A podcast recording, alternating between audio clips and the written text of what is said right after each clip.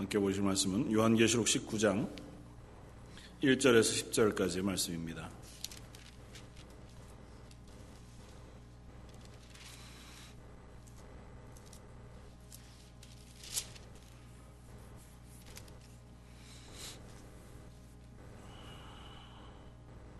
요한계시록 19장 1절에서 10절까지. 차였으면 우리 한 목소리로 같이 한번 읽겠습니다. 이 일 후에 내가 들으니 하늘에 허다한 무리의 큰 음성 같은 것이 있어 이르되 할렐루야 구원과 영광과 능력이 우리 하나님께 있도다. 그의 심판은 참되고 의로운지라 음행으로 땅을 더럽게 한 큰 음녀를 심판하사 자기 종들의 피를 그 음녀의 손에 갚으셨도다 하고 두 번째로 할렐루야 하니 그 연기가 세세토록 올라가더라. 또 24장로와 내 생물이 엎드려 보좌에 앉으신 하나님께 경배하여 이르되 아멘 할렐루야 하니 보좌에서 음성이 나서 이르되 하나님의 종들 곧 그를 경외하는 너희들아 작은 자나 큰 자나 다 우리 하나님께 찬송하라 하더라 또 내가 들으니 허다한 무리의 음성과도 같고 많은 물소리와도 같고 큰 우레소리와도 같은 소리로 이르되 할렐루야 주 우리 하나님 곧 전능하시니가 통치하시도다 우리가 즐거워하고 크게 기뻐하며 그의 어린 양 어, 영광을 돌리세 어린 양의 혼인 기약이 이르렀고 그의 아내가 자기 자신을 준비하였으므로 그에게 빛나고 깨끗한 세마포 옷을 입도록 허락하셨으니 이 세마포 옷은 성도들의 옳은 행실이로다 하더라. 천사가 내게 말하기를 기록하라. 어린 양의 혼인 잔치에 청함을 받은 자들은 복이 있다 하고 또 내게 말하되 이것은 하나님의 참되신 말씀이라 하기로 내가 그 발 앞에 엎드려 경배하려 하니 그가 나에게 말하기를 나는 너와 및 예수의 증언을 받은 내 형제들과 같이 된 종이니 삼가 그리하지 말고 오직 하나님께 경배하라 예수의 증언은 예수의 영이라 하더라. 아멘. 아, 드디어 요한계시록 19장의 말씀을 우리가 통해서 아, 특별히 하늘에서 있는 어린 양의 혼인잔치 그 가운데에서 드려지는 하나님께 드려지는 어, 찬양과 예배의 모습을 우리가 한번 살펴보기를 원합니다. 18장, 어, 19장에 거쳐서 17장, 18장에 거쳐서 큰 음녀 혹은 큰 성 바벨론이라고 하는 이 세상의 세력이 하나님의 심판 앞에서 완전히 멸망하는 모습을 우리가 살펴보았습니다. 어, 그들이 멸망할 때에 우리들은 그 자리에 서 있지 말고 하나님께서 그곳에서 나오너라 말씀하시는 그 음성을 우리가 듣게 되었습니다. 이 땅 가운데 여전히 세상은 어, 하루하루 어, 그 시간들을 보내어 갑니다. 아무렇지도 않은 것 같은 작년과 비슷한 올해, 또 올해와 비슷한 내년, 혹은 어제와 같은 오늘, 오늘과 같은 내일을 살아가지만 그 가운데서 우리들의 삶이 그 속에 녹아 있어 세상의 가치관을 따라 사는 한 우리들은 심판받을 큰 성 바벨론, 그들이 자기를 위하여 자기의 부요함과 혹은 자기의 육신의 쾌락 혹은 자기의 지위와 자기의 먹을 것들을 위하여 애쓰는 삶에 동화되어서 우리도 그것에 목적을 두고 그것을 수단과 방법을 다해 얻기 위하여 애쓰는 삶을 살아가게 되어진다는 거죠. 그러면서 점차 하나님을 잊어버리고 하나님과 교통하며 하나님을 예배하며 혹은 하나님의 심판을 잊어버리는 삶을 살아가게 되어진다면 우리도 그들이 멸망할 때 함께 멸망하게 되어질 것이다. 고 하는 그 경고의 말씀을 듣습니다. 그리고 오늘 19장은 이렇게 시작합니다. 이 일 후에 그러니까 그 큰 성 바벨론의 심판 후에 내가 들으니 하늘에 허다한 물의 큰 음성 같은 것이 있어 이르되 할렐루야 구원과 영광과 능력이 우리 하나님께 있도다. 아, 하나님께서 이 땅 가운데 쏟으시는 그 큰 심판, 그것은 이제 완료된 거죠. 뭐 계속 반복되어져서 하나님의 심판이 이 땅을 향하여 이 세상에 하나님 없이 살아가는 어, 곳들을 향하여 쏟아졌고 그때마다 이 세상 가운데 하나님이 없이 살아가던 우상을 숭배하는 자기의 욕심을 위해 살아가는 인생들은 멸망을 당했습니다. 그리고 그것은 예수님 이후로부터 지금까지 우리들에게 계속해서 반복되어져 어, 경고되어지고 있는 이야기들이고 우리의 삶 가운데도 여전히 그 하나님의 심판을 쏟아지고 있는 것이라 우리가 그렇게 살펴보았습니다. 오늘이라도 우리의 생명을 하나님께서 가지고 가시면 우리의 인생은 그것으로 이 땅 가운데 더 이상 회개할 기회를 얻지 못하고 또 이 땅 가운데서 하나님을 향하여 우리의 마음을 돌이킬 기회를 얻지 못하고 하나님의 심판대 앞에 서게 되어질 거라는 거죠. 그리고 이 땅 가운데서 우리의 목숨이 붙어 있는 이 때에 하나님을 알지 못하고 하나님의 구원을 우리가 어, 알지 못한 인생으로 살아간다면 그 인생 자체가 이미 하나님이 쏟으시는 심판 가운데 놓여진 삶이라고 하는 것을 우리가 이야기했었습니다. 꼭 하늘에서 불이 쏟아지고 우리 몸에 뭐 헌대가 아, 나거나 혹은 질병이 있어지고 우리 가정 가운데 어려운 일이 닥치거나 우리의 재산의 일부가 사라지는 그런 곤란한 심판이 하나님으로부터 쏟아지지 않아도 우리가 하나님 없이 이 땅에서 자기의 욕심을 채우기 위하여 땀 흘려 수고하는 인생 자체가 하나님의 심판 아래 놓여 있다는 거죠. 끊임없이 경쟁하는 삶. 누군가와 나를 비교해 보아 그들을 밟고 일어서야 되는 삶, 혹은 그들을 비교해 보아 스스로 또 어, 행복하지 아니한 불행하다고 고백하는 삶, 그것이 결국은 이 땅의 삶일 것입니다. 그런 삶에서 벗어나와 그 하나님의 구원 그 자리로 또 그 하나님의 예배의 자리로 나오라고 초청하는 음성이 오늘 본문에 있는 것입니다. 세상은 심판이 쏟아지지만 어린 양과 함께 있는 하나님의 천상에서는 하나님을 예배하는 소리가 울려 퍼지고 있다는 거죠. 오늘 19장은 계속해서 할렐루야로 하나님을 찬양하는 목소리들이 거듭거듭 반복되어집니다. 1절에 할렐루야 구원과 영광과 능력이 우리 하나님께 있도다 하고 외치는 소리는 허다한 무리의 큰 음성 같은 것이라 그렇게 선언하고 고백합니다.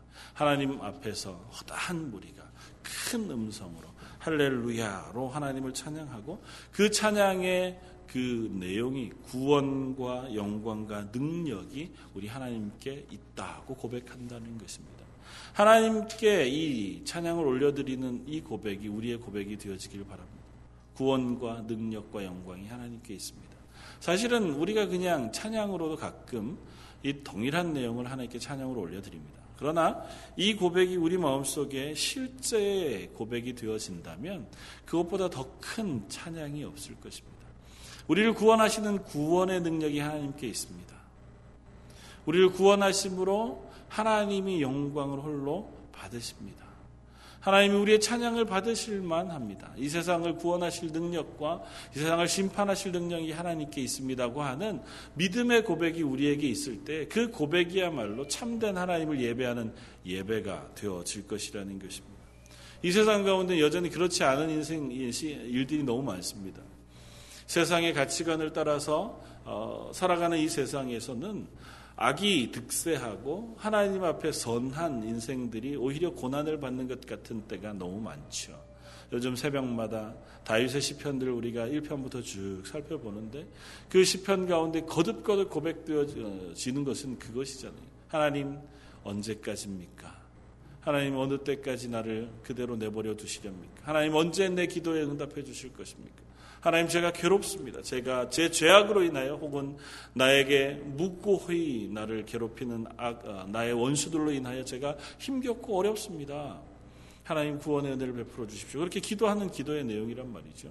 그건 기도 한 번 딱 하면 하나님께서 그래 너 기도했으니 내가 응답해 줄게. 그렇게 해서 우리의 원수들을 몰수히 없애주고 우리 앞길이 탄탄대로가 열려서 쭉 바른 길로 온전하게 걸어갈 수 있는 삶만 놓여지는 것이 아니다는 것입니다.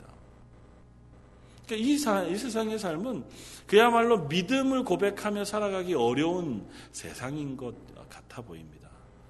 세상 사람들이 늘 조롱하는 이 다윗의 고백처럼 내 하나님이 어디 있느냐 그렇게 조롱해도 우리는 마땅히 그것을 증명해 보일 만한 이 세상의 증거를 가지지 않습니다. 하나님이 날 사랑하신다는 증거를 세상적으로 들여 보여주려면 내가 너보다 잘 되는 거예요. 그렇잖아요.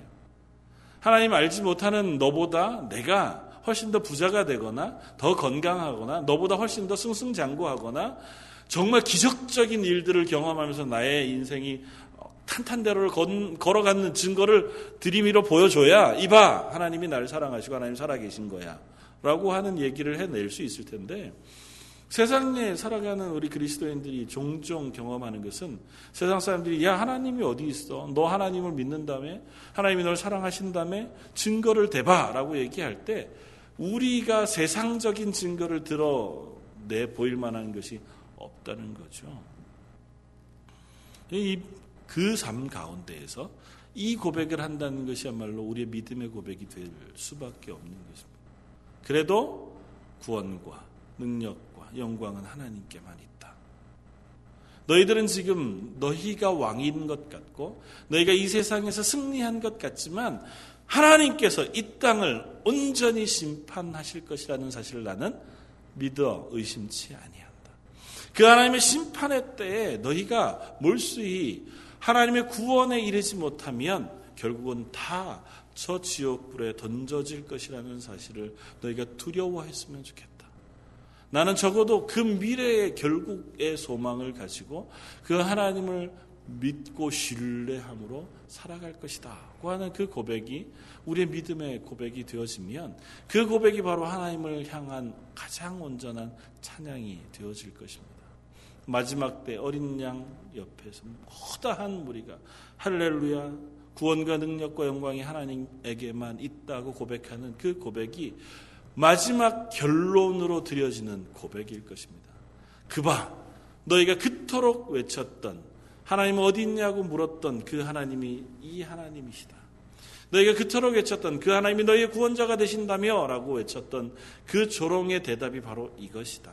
너희는 이 마지막 때에 너희의 결국은 지옥으로 떨어지는 것이지만 바벨론 큰 성 바벨론 마치 맷돌을 묶고 그 깊은 바다에 던지워지는 것과 같이 다시는 그들이 생명을 얻어 올라올 수 있는 그 심판 자리에 떨어질 때 나는 우리는 하나님 앞에서 기쁨의 찬양과 영원한 하나님의 나라의 그 왕국의 백성으로 살아가게 되어질 것이다 하고 찬양한다는 것이죠.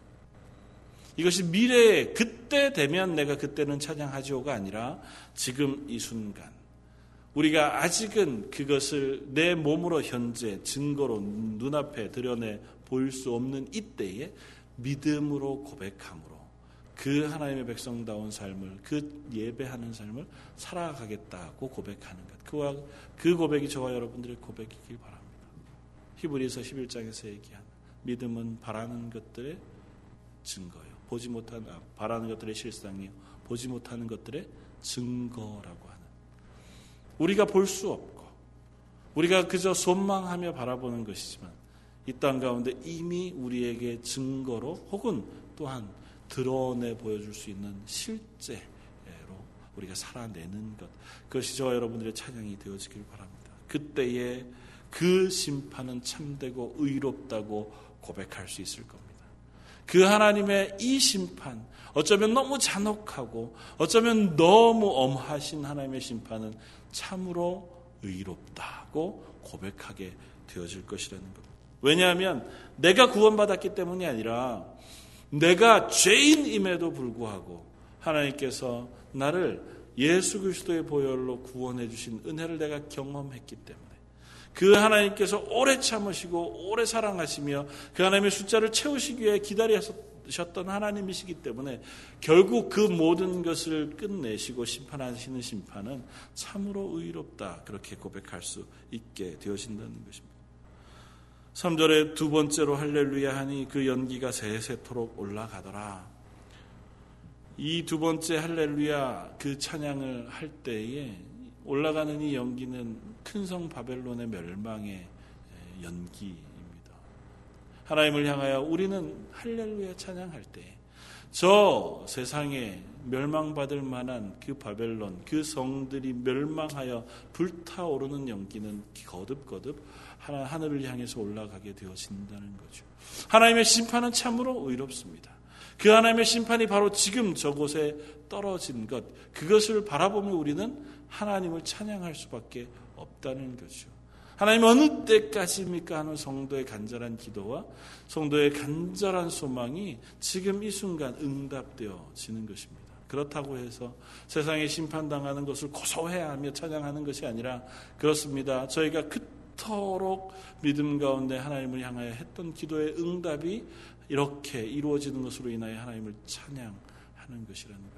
그때 이 찬양에 응답하여 하늘에 있는 24장로와 4절에 내 생물이 엎드려 보좌에 앉으신 하나님께 경배하여 이르되 아멘 할렐루야 라고 고백한다는.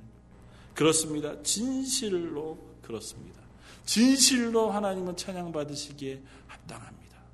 진실로 하나님은 우리 모든 생물들 혹은 모든 피조물들의 예배를 받으시기에 합당하십니다. 그렇게 하나님 앞에 예배하는 그 예배를 우리가 드려지게 되어질 것이라는 겁니다. 그리고 그 예배를 드리는 사람들은 어떤 사람들이냐면 8절에 7절부터 우리가 즐거워하고 크게 기뻐하며 그에게 영광을 돌리세 어린 양의 혼인 이야기를 얻고 그의 아내가 자신을 준비하였으므로 그에게 빛나고 깨끗한 세마포 옷을 입도록 허락하셨으니 이 세마포 옷은 성도들의 옳은 행실이더라.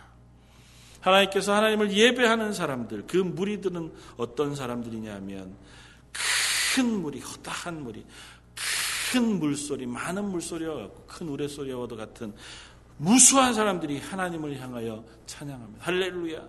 주 하나님의 곧 전능하신 이가 통치하신다고 외치고 그 하나님께서 우리를 향하여 어린 양의 혼인잔치를 예비하셨고 그것이 이르렀다는 겁니다. 그리고 그 신부로 예비되어진 하나님의 교회를 이제는 그 혼인잔치로 초청해 주셨다는 겁니다. 그러므로 그 초청받은 우리들은 얼마나 하나님의 은혜를 입은 사람들이냐. 그리고 그 초청받은 하나님의 교회들은 다 흰 세마포 옷을 입었다고 고백하고 한 그 흰 세마포 옷은 다른 것이 아니라 바로 성도들의 옳은 행실이라고 선언해 내고 있습니다. 저와 여러분들은 하나님의 혼인장치에 초청받은 하나님의 신부 되어진 백성들입니다. 그리고 그 신부 되어진 백성으로 우리는 흰 세마포 옷을 입고 초청을 받은 사람들일 것입니다. 흰 세마포 옷을 입고 초청을 받은 그것을 오늘 본문은 성도의 옳은 행실이라 그렇게 이야기합니다. 어떤 분들은 이 옳은 행실이라고 하는 것은 구원받은 백성이므로 그것에 합당한 열매들, 그러니까 선하고 의로우며 성령의 열매들을 맺는 그 행실, 그것을 가지고 하나님의 혼인잔치에 참여하게 되어지는 것이라 그렇게 이야기하기도 했습니다. 저는 이렇게 생각합니다. 우리가 아무리 애써도 우리의 삶 속에서 나타난 의로운 행실의 열매를 가지고 그것을 들고 하나님 앞에 나아가거나 그것을 입고 하나님의 혼인잔치에 참여하는 것은 아닐 것입니다. 오히려 흰 세마포는 늘상 우리가 생각해왔던 것처럼 우리의 죄를 씻으시기 위한 예수 그리스도의 보혈의 피일 것입니다. 그리고 그 보혈의 피를 왜 성도들의 옳은 행실이라고 표현했을까고 하는 것은 우리가 구원받은 그리스도인으로 살아내는 삶, 그것을 아마 성도의 옳은 행실로 표현했을 것입니다. 우리가 구원받았기 때문에 살아내는 삶, 구원받지 않은 이 세상의 죄인으로서는 살아낼 수 없는 하나님을 예배하는 삶, 그 하나님을 내 하나님으로 고백하여 살아내는 삶. 때로는 이 땅 가운데서 그것이 뭐 세상의 평가를 따른 의로운 삶일 수도 있고 또 착한 삶일 수도 있고 남들을 사랑하는 삶일 수도 있고 구제하는 것일 수도 있겠죠. 성령의 열매를 맺는 외적인 삶일 수도 있을 것입니다. 그러나 그 모든 것들을 다 떠나서 먼저 우리가 구원 받았기 때문에 살아낼 수 있는 그리스도인의 삶일 것이라는 거죠. 그리스도인이라고 해서 모두 다 그 삶을 살아가는 건 아닐 겁니다. 그러나 우리 속에 예수 그리스도를 주로 시인하여 하나님의 자녀가 된 순간 우리는 우리의 인생의 주인의 자리가 바뀌어지잖아요. 그러니까 이 하나님이 내 삶의 주인이 되셔서 그 하나님을 예배하고 기뻐하시게 하기 위하여 살아낸 그 삶이 바로 성도들의 옳은 행실, 그 세마포 옷, 그 삶이 되어질 것이라는 겁니다. 우리가 하나님의 어린 양 혹은 하나님의 혼인잔치에 초청받은 신부된 교회 그리스도인이라면 우리의 삶이 그리스도인에 합당한 삶을 살아내야 할 것이라는 것이죠. 그것은 우리의 의지로 착한 삶을 사는 것이기 전에 우리의 삶의 주인이 하나님이라고 고백하는 삶을 살아내는 것이어야 한다는 것입니다. 그런 의미에서 오늘은 오늘 본문에서 거듭거듭 반복하고 있는 예배하는 삶이라고 하는 것을 우리가 한번 생각해 볼 수 있기를 바랍니다. 그리스도인에 합당한 삶, 옳은 행실, 그것의 가장 핵심이 되는 것은 아마 예배하는 삶일 것입니다. 이 땅의 삶을 마치고 하나님께서 이 심판을 모두 마치고 나면 하나님의 백성들이 유일하게 하나님 앞에서 하는 행위가 오늘 본문에 나와 있는 할렐루야 하나님을 찬양하는 예배의 삶일 것이라는 거죠. 그곳에서는 다른 것, 나의 먹을 것을 위해 수고하여 땀 흘려 일하지 아니하고 또 다른 무엇인가를 위해서는 내 속에 공허함을 채우기 위해서거나 남들보다 나은 자리에 올라서기 위해 애쓰는 삶을 살아가지 아니하고 그 모든 삶이 안식하는 삶일 것입니다. 그 안식하는 삶의 핵심은 하나님과 동행하는 것이고 우리가 하나님과 동행할 때 우리 속에서 터져 나오는 유일한 반응은 하나님을 찬양하는 것일 거라는 거죠. 하나님을 만나고 하나님을 배울 때마다 우리가 우리의 입으로 우리의 삶으로 그 하나님은 참으로 나의 하나님이 되시다고 고백하지 않을 수 없고 하나님은 찬양 받으시기에 합당하십니다고 고백하지 않을 수 없을 거라는 거죠. 이사야 선지자가 하나님 앞에 그 부름을 받을 때에 그룹들이 하나님 앞에서 그 존전에 두 팔로 날고 두 팔로 두 날개로 얼굴을 가리고 두 날개로 발을 가리우며 창화하여 가로되 거룩하다 거룩하다 거룩 그것이 유일한 하나님 앞에 선 피조물의 반응일 것입니다. 다른 건 무엇을 할 게 있겠어요? 그 하나님 앞에. 우리가 하나님과 동행하면 지금 이 세상에서야 우리의 삶을 살아야 하기 때문에 우리의 일상의 삶을 살지요. 그러나 결국은 우리의 인생이 결국 하나님 앞에 섰을 때 할 수 있는 가장 유일한 그리고 가장 아름다운 반응은 하나님께 찬양을 올려 드리는 것일 것이라는 겁니다. 그리고 그것은 그 후에 우리가 죽어서 하나님의 나라 가서 시작되어지는 것이 아니라 이 땅에서 이미 우리 속에 시작되어지는 삶일 것이라는 거죠. 저와 여러분들이 예배의 자리에 나오고 또 일상의 삶에서 하나님을 예배하는 삶을 살아가는 것. 그것이 하나님 앞에 우리가 그리스도인으로 삶을 살아내는 가장 아름다운 모습이 되어질 줄 믿습니다. 하나님을 예배하는 삶. 우리를 구원하신 구원자 되신 하나님 앞에 그 구원하신 하나님을 향하여 합당한 찬양을 올려드리는 것. 그것이 바로 우리의 예배가 되어질 것입니다. 그 예배는 하나님은 나의 구원자가 되신다고 하는 사실을 잊지 않고 매일의 시간을 살아내는 것일 겁니다. 그 구원하신 하나님께서 나를 구원하기 위하여 어린 양 예수 그리스도를 이 땅에 보내셨다는 사실을 매일 묵상하는 삶일 것입니다. 그 하나님이 나를 위하여 예수님도 아끼지 아니하셨은즉 나의 모든 삶 가운데 어떤 것도 아끼시지 아니하시는 하나님이라는 사실을 확신 가운데 부여잡고 살아가는 삶 그것이 바로 구원하신 하나님을 예배하는 삶일 것입니다. 그 확신이 우리 속에 있다면, 그 신실하신 하나님을 향한 믿음의 고백이 우리 속에 있다면, 우리가 우리 눈앞에 닥쳐지는 수많은 문제들 앞에서도 여전히 우리가 예배하는 삶을 살아갈 수 있을 거라는 거죠. 그때에 비로소 오늘 새벽에 우리가 함께 나누었던 그 다윗의 고백처럼 주여 어느 때까지니까 그야말로 답이 보이지 아니하고 앞이 보이지 아니하는 그 험악하고 힘겨운 고난의 자리에서 무릎을 꿇고 온몸을 웅크리고 하나님 앞에 엎드려 기도하는 그 간절한 기도를 올리는 하나님의 사람이 되어질 거라는 거죠. 어떻게 보면 처절한 절교와 같고 어떻게 보면 내가 더 이상은 할 수 있는 것이 없어서 그저 무릎 꿇고 하나님 앞에 울며 기도하는 것밖에 할 것이 없습니다고 고백하는 그 고백의 기도를 올려드리는 것. 왜? 기도를 들으시는 하나님이 살아계시다고 내가 믿기 때문에. 그 하나님이 내게 왜 이 일을 행하시는지는 모르지만 그 하나님께서 왜 내게 아직도 이 일을 해결해 주시지 않는지는 모르지만 왜 이 세상이 여전히 악이 득세하고 나는 그 가운데서 하나님을 이렇게 신실하게 믿기를 원하는데도 불구하고 내 삶이 이토록 고난 가운데 있는지 나는 도무지 알지 못하지만 그래도 하나님이 살아계시니 나를 구원하기 위하여 어린 양 예수 그리스도를 이 땅에 보내신 그 하나님이 나의 하나님 되시는 줄 알기에 오늘도 내가 무릎을 꿇고 눈물 흘려 하나님 앞에 기도합니다. 고 하는 기도를 올려드릴 수 있는 삶. 그것이 바로 구원하신 하나님을 예배하는 삶이 될 것입니다. 저 여러분들이 모든 삶의 순간 속에 그 삶의 자세를 놓치지 않는 사람들이길 원합니다.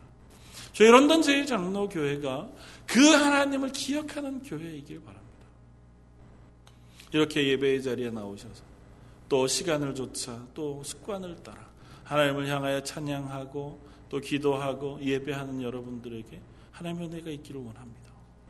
이거 참 잘하십니다. 그리고 참 복 받으실 만한 일인 것을 저희가 믿습니다.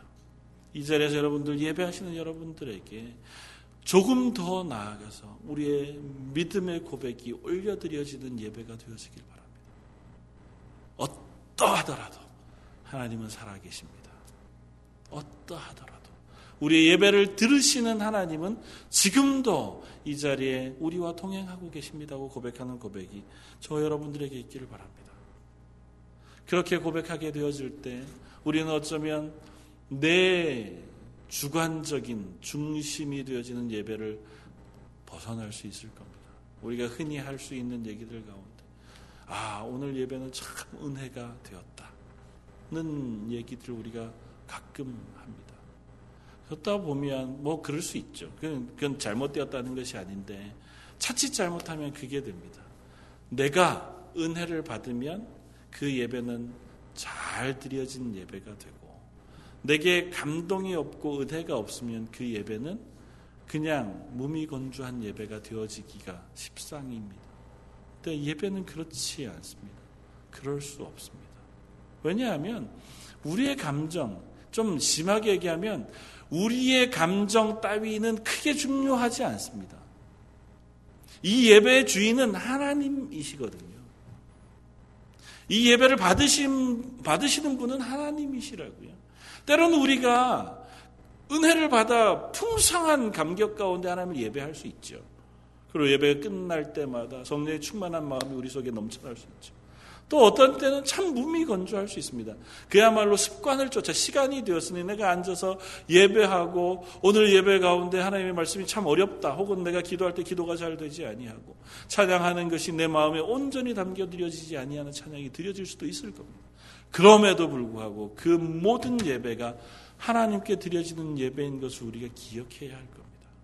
그렇다면 내 감정이 충만할 때, 내 속에 은혜가 넘쳐날 때, 그 감격이 넘쳐날 때만 예배하는 것이 아니라 그럴 수 없을 때에도 우리는 예배하는 사람들이 되어질 수 있을 겁니다.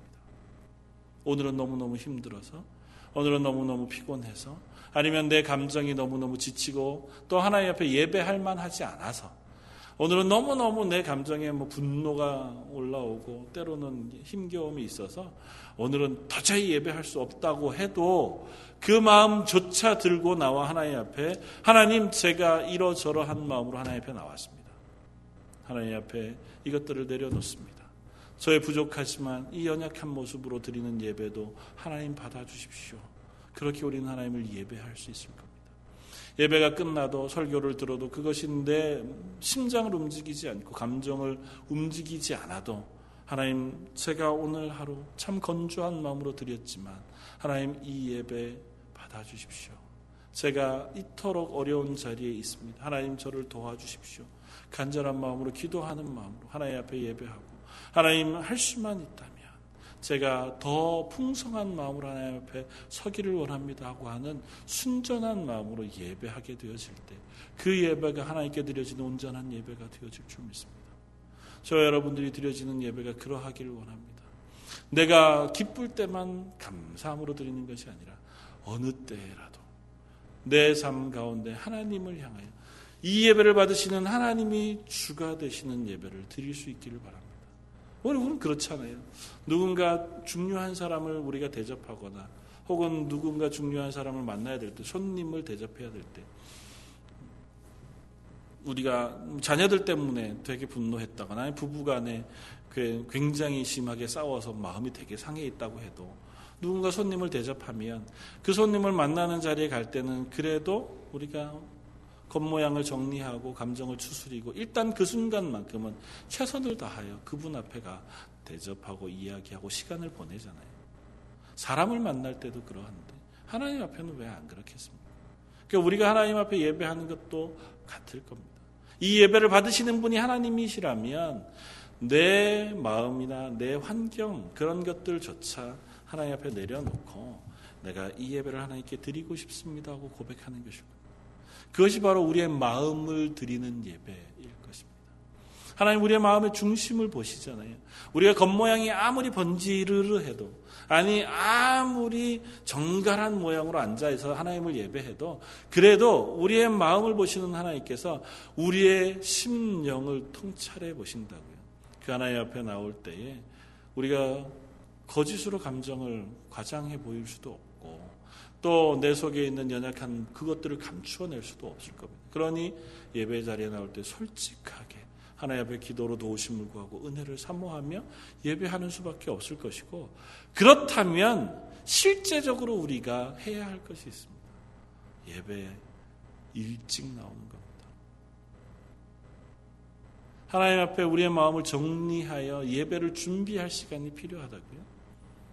예배 시작할 때 땡 하고 맞춰가지고 와서 앉았다가 가는 시간 가지고는 우리가 우리의 마음을 다 정리해낼 수 없다고요.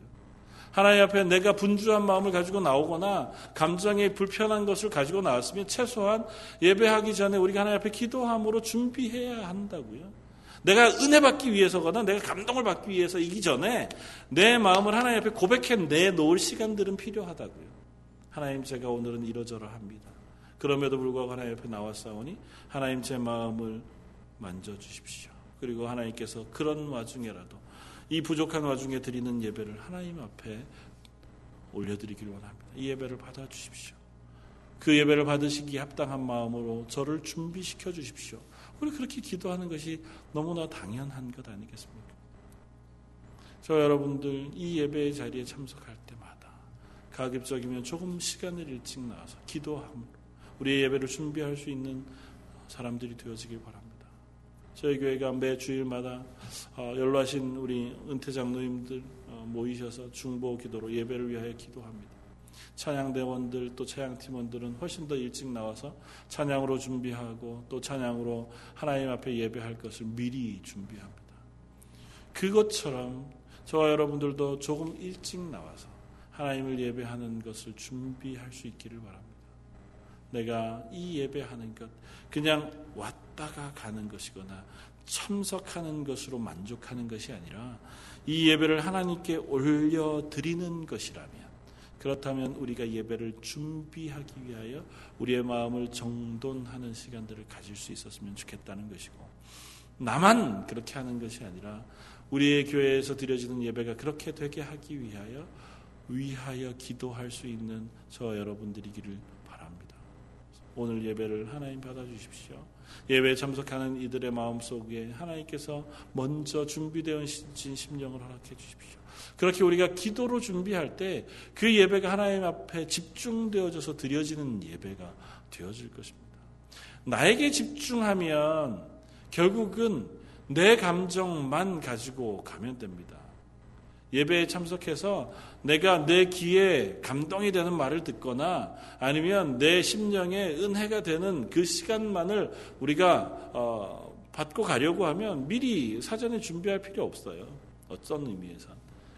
들어서 아, 감동이 되면 그것으로 만족하면 되고 아니면 에이 오늘은 뭐 별로 감동이 없네. 은혜가 없네. 그러고 가면 되잖아요. 그러나 우리는 그러기 위해서 예배를 드리는 사람들이 아니라고요.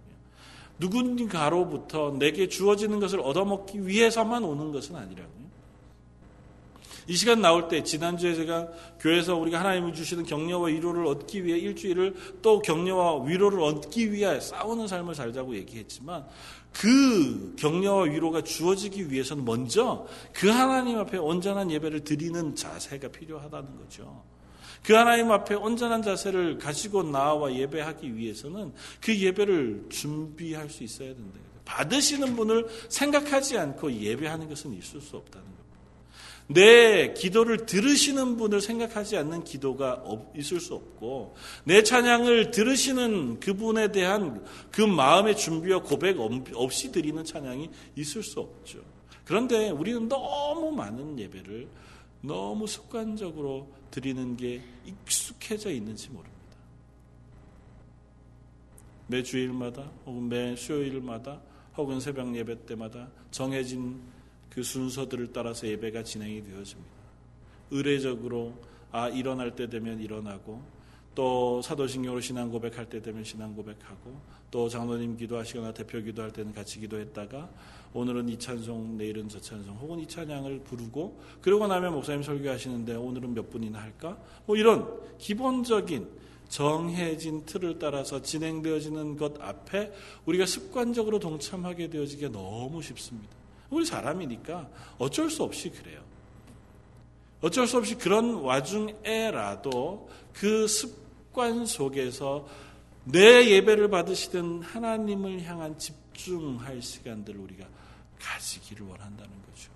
그래서 먼저 준비되어진 마음으로 기도하고 내 찬양을 들으시는 분을 생각하면서 가사를 가지고 하나님 앞에 찬양으로 올려드리고 기도할 때 장로님의 기도와 혹은 앞에서 대표 기도하시는 분들의 기도를 따라가면서 내가 같은 마음으로 아멘 하고 또 말씀을 통하여 하나님께서 내게 허락하시는 그 도전과 격려와 위로와 선포의 말씀을 귀담아 들으므로 그 하나님을 또 알아감으로 찬양하고 감사하고 그것에 응답하는 것 그것이 바로 우리의 예배가 되어질 줄 믿습니다.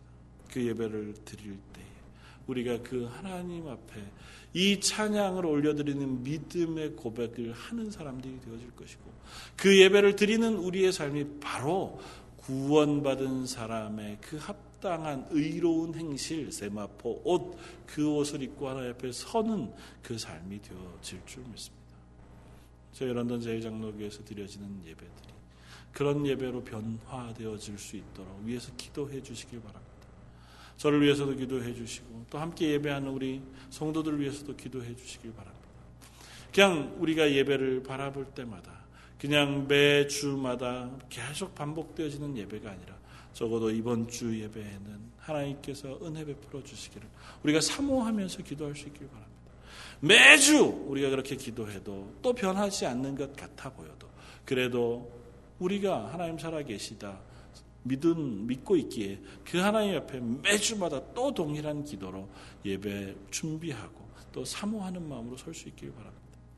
매주 금요일마다 혹은 토요일마다 새벽마다 기도하면서 그렇게 기도합니다. 하나님 이번 주일 예배에 하나님께서 은혜를 베풀어 주십시오. 하나님 살아계신 그 영광을 우리에게 비춰 주십시오. 성도들이 준비되어진 마음으로 하나님을 예배할 수 있게 해 주십시오. 말씀 가운데 하나님께서 그 음성을 들려 주십시오. 우리에게 필요 적절한 것들을 하나님께서 은혜로 베풀어 주십시오. 간절한 마음으로 기도하죠. 그렇다 그래서 매 범마다 똑같은 하나님의 은혜를 우리가 경험하는 것은 아닐 겁니다. 그럼에도 불구하고 우리가 그렇게 사모하는 마음으로 설 때에 그 하나님 앞에 드려지는 온전한 예배와 예배의 감격을 경험하게 되어질 줄 믿습니다. 성경은 그렇게 이야기합니다. 시편 130편 5절 6절엔 나곧 내 영혼이 여호와를 기다리며 내가 그 말씀을 바라는도다. 파수꾼의 아침을 기다림보다 내 영혼이 주를 더 기다리나니 참으로 파수꾼의 아침을 기다림보다 더하도다. 이 파수꾼은 어쩐 어떤 의미에서 전쟁터에 있는 파수꾼일 겁니다. 성을 지키고 있는 외적의 침입을 밤새도록 파수하며 서 있는 그 파수꾼의 마음은 빨리 동이 터서 시야가 밝아지기를 사모하는 거잖아요. 그때가 되면 이제는 내가 긴장하고 이 파수하는 일을 어, 끝내어도 되는 것이기에 그것을 사모하는 마음 정말 간절한 것처럼 내가 하나님을 사모합니다. 그렇게 고백한다고요. 우리가 예배를 사모하는 것이 그럴 수 있기를 바랍니다. 우리가 하나님 앞에 서는 것이 그럴 수 있기를 바랍니다. 내가 하나님을 만나기 위하여 그 사모하는 마음이 있습니다. 내가 기도할 때마다 내 기도를 들으시는 하나님을 내가 사모합니다. 우리의 예배를 받으시는 하나님을 사모합니다. 내게 말씀하시는 하나님을 내가 사모합니다.